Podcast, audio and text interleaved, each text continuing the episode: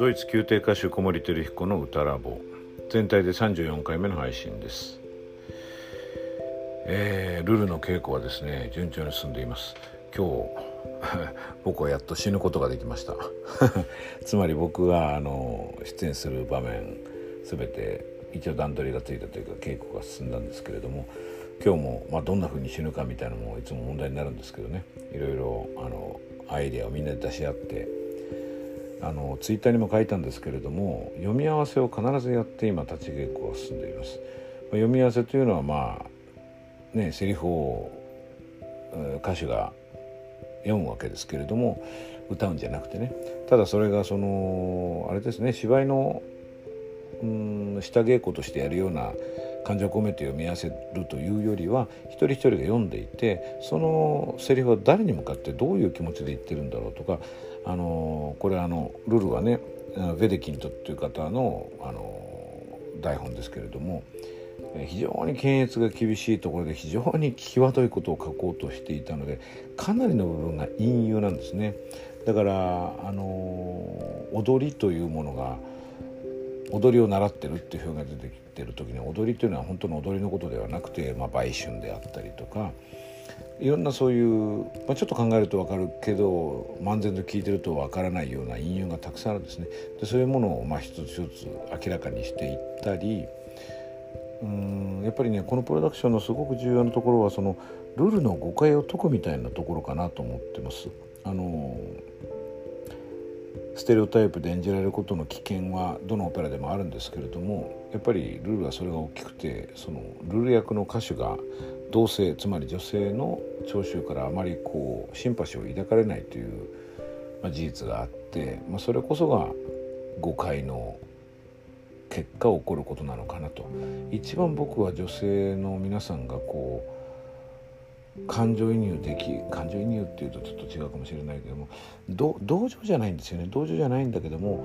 うん、その状況に思いを馳せた時にすごく強い思いが湧き上がってくるような役だと本当はね思ってるんです。でも今回のプロダクションそれが実現しそうな感じです。それのためにも全出演者がそういうコンセプトで書かれた作品だってことを理解しなくちゃいけなくて、まあ、そのためにはこの読み合わせでしてから立ち稽古するってこのルーティン本当に素晴らしいカロリーネのあの強い意志を持ってやってるルーティンですけどこれ素晴らしいと思います。なのでみんながこう参加度が全然違うんですよね普通の立ち稽古と。でたくさん意見もポンポン出てくるし今日もあのその死に方一つにとってもいろいろ意見が出てですねあのすごく充実した傾向をしています。さて、えー、今日、ご紹介する、えー、声楽文化資料室の内容はアンカーです。これ英語の言葉のアンカーですね。怒りを下ろすアンカーですがこの言葉の持つまあ多面性というほどではないかもしれないけれども怒りという船のね一つの部品というか一部の部分を離れてそれとリンクする象徴するような、えー、意味合いから発生技術の中でそれがどういうふうに機能するのかということを話しています。どうぞお聞きください。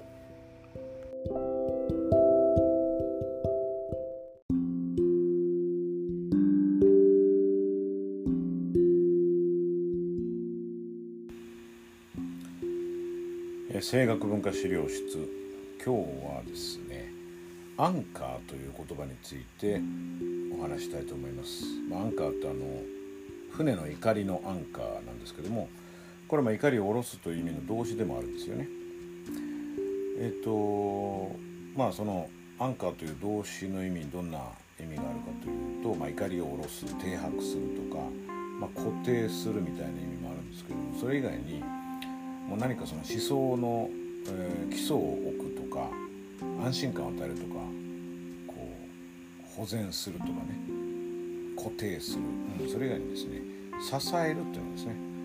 これなんかまあ辞書では人や組織を支えるっていう言い方になってますけどまあうん発生フォームがこう一つのこう組織的なこう連なりだとすればそういう意味では組織を支える中のアンカーってことなのかもしれませんけどすなわちでどういうことかというとこのアンカーって言葉普段我々が声楽文化の中でこう使ってるこう支えにちょっと近いような意味かなと思ってるんです。イコールだとは僕はちょっと言い切れないところがあるんですけどね。というのは、まあ、支えっていう言葉って本当にこう広く使われてまあ場合によっては安易に使われすぎることもあるしこのもうちょっと支えなさいなんて言えばこう話が済んじゃうみたいなところもあってですねなかなか支えの本質に迫れないことが多いと思うんですね。で大体の方はこう支えというとお腹の腹部のことをちょっと考えると思うんですよね。で確かにこのお腹を力をお腹に力を入れるどこに力を入れてるのかまあ人によるだろうけどもこうお腹にこうイメージとしてこうお腹の中この辺っていうことでお腹に力を入れるとですね、まあ、一瞬その声というのは安定また充実するんですよね。でそこで起こってることは、まあ、細かく分析していくと多くの場合横隔膜の上昇を止めてしまうんですね。まあ当たり前ですよね。上に上がろうとする横隔膜の下に腹筋っていうのは大体位置してるわけでそれがこう収縮すれば横隔膜は上がりにくくなるわけですね。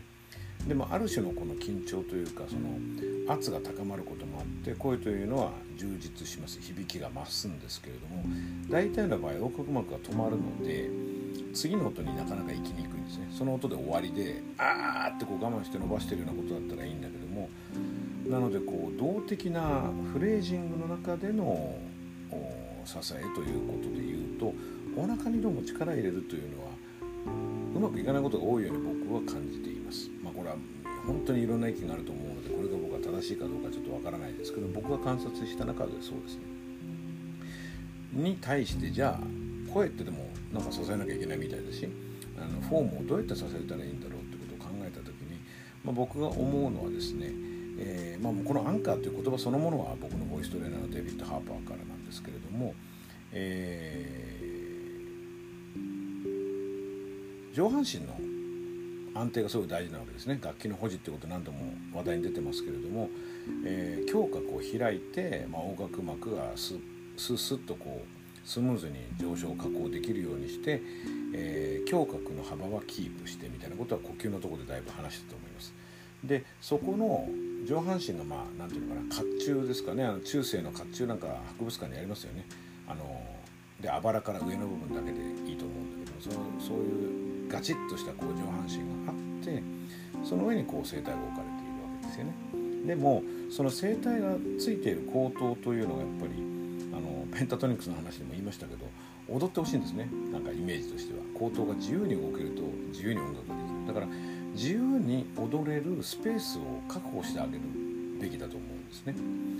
えーまあ、これ今喋ってることはデビッド・ハーパーの技術に対して僕は後付けでこういろいろ論理的に考えたらこうなるかなと思ったことを話してるんですけども。で喉の空間を保全しているとあこれまさにあやとりがそうですね。あやとりで横幅をキープすることで喉が自由になることが多いのであやとりっていうのはえー、すごく聞くことが多いんですけども。そのまああやとりのイメージでもいいですね。首のところのスペースをキープしてで中でコートが自由に動けるようにすると、まあ、そのキープする動きが支えとするならばまさにこのアンカーが支えという言い方もできると思います。はい、具体的にアンカーっていうのはどういうことかっていうことを話しますね。えーと、これはですね、えーと、実際にどこの筋肉が動くのかを、えー、実感していただくのがいいと思うので、えーと、おでこにですね手を当てておでこをに押し付けてみてくださいでおでこの方はですね手に向かってこう逆にこう抵抗する感じですねだからまあ人によってはですね聞いたことあるんですけどあるイタリアの先生はこう壁に向かってこうおでこをくっつけて押させるなんて話もありました。えっ、とまあ似たようなことです。だからまあ相手がいる時は誰かの手でおでこを押してもらってもいいんですけどもおでこをだから後ろに向かって押す力に対抗してこうおでこを前にグッとこう出すような感じで力を入れるとですねその時に首の辺りをちょっと触ってみてほしいんですね。力入れてる時と入れてない時ではっきりこう筋肉が動くとことまたしぼむとことあるんですよね。横に2本あると思います。これがですね強鎖乳突筋と言います。えーと、筋肉の名前っていうのはその筋肉の始まるところと終わるところの名前なので強鎖。胸郭あの胸骨鎖骨の強鎖ですね。で乳突っていうのはこの顎のそのエラが張ってるっていう場合のそのエラの一番出っ張った角のところですかね。このね角。ここを乳突ってですね、まあ、お乳みたいに出っ張ってるからかなと思うんですけれどもそこの乳突から、えー、胸骨鎖骨に向かって走ってるのが強鎖乳突筋です。ちょっと斜め前に下がっている感じでしょうかね。でここ触っていただけると分かるんだけど結構太い筋肉なんですね。でこれをですね使ってあのアンカーをします。まあ実はここだけじゃないんですけど一番でっかい筋肉がこれなのでこれを意識するとかなりアンカーはスムーズに、えー、これだけじゃなくてちょっと今筋肉の名前失念しましたけども首の周りの筋肉全体で要するにですねイメージとしては、えー、ムチ打ちになった時にコルセットしますよね首にね。あの周りを全体を覆うような。ああいう感じなんですね。ああいう形で首の周りのと筋肉を硬くするというか、まあ、硬くするって言葉自体あんまりこういう音楽的にはあんまりよろしくないんだけど、まあ、実際に力入れるんだから硬くはなりますよね、まあ、しなやかに硬くするといいんだけどもそのコルセット的なその、えー、筒みたいなところにこうガチッとこう鎧みたいな形で枠を作るとですね中が非常に自由になるわけですね。これが安価です。ですのでどうやったら安価できるのかなっていうのがわからない時にちょっとおでこを自分でもいいですから押しながらちょっと歌ってみてください。途端に声が安定すると思います。あの音程とか響きの位置もね。これはやってることが正しくてもその支えというかそれを保持する、えー、確保するようなアンカーする、えー、筋肉が働ききってないからでこれをやることであの今皆さんがやってる発生的な努力がどれもですねより確実になるということです。まあ、あんまり力入れるうーっとこう力入れすぎると首硬くなりすぎますのでそれはま気をつけつつ、まあ、しなやかにですねおでこを、えー、指なりで指などでこう押しながら歌ってみるとそのアンカーの意義を感じていただけるんじゃないかと思います。まあ、これ僕別の言葉ではですねあの鳥かごっていう言い方もしてます。まあえーと、とムチ打ち用のコルセットって言いましたけどねこういう枠ですね。こういう鳥かごみたいなその周りのシェルターとも言うかな守ってあげるわけだからシェルターかな後頭が鳥だとしたらその周りの首のその強酸乳突筋とかの筋肉は鳥かごで鳥かごで守られてるから鳥は安心してこう歌うことも飛ぶこともできるというようなイメージで鳥かごと鳥ってことはよく言っています、まあ、これもまたお話ししようと思いますけどね今はアンカーアンカーというのはそのおでこを押してその時に力が入る筋肉をちょっと意識して歌うことでえー、簡単にこの意義を実感できると思います。是非試してみてください。今日はアンカーのお話でした。